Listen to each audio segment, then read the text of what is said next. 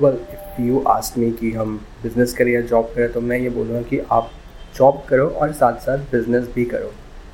Business कैसे करोगे?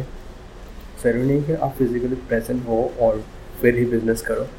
Business करने का ये मतलब होता है कि आप कोई भी काम कर रहे हो जिस पे आपको प्रेजेंट होना ज़रूरी नहीं है। अभी ये तो हर जगह पॉसिबल नहीं है। तो ये पॉसिबल वहाँ पे होता है जहाँ पे आप सिर्फ़ इन्वेस्ट कर रहे हो।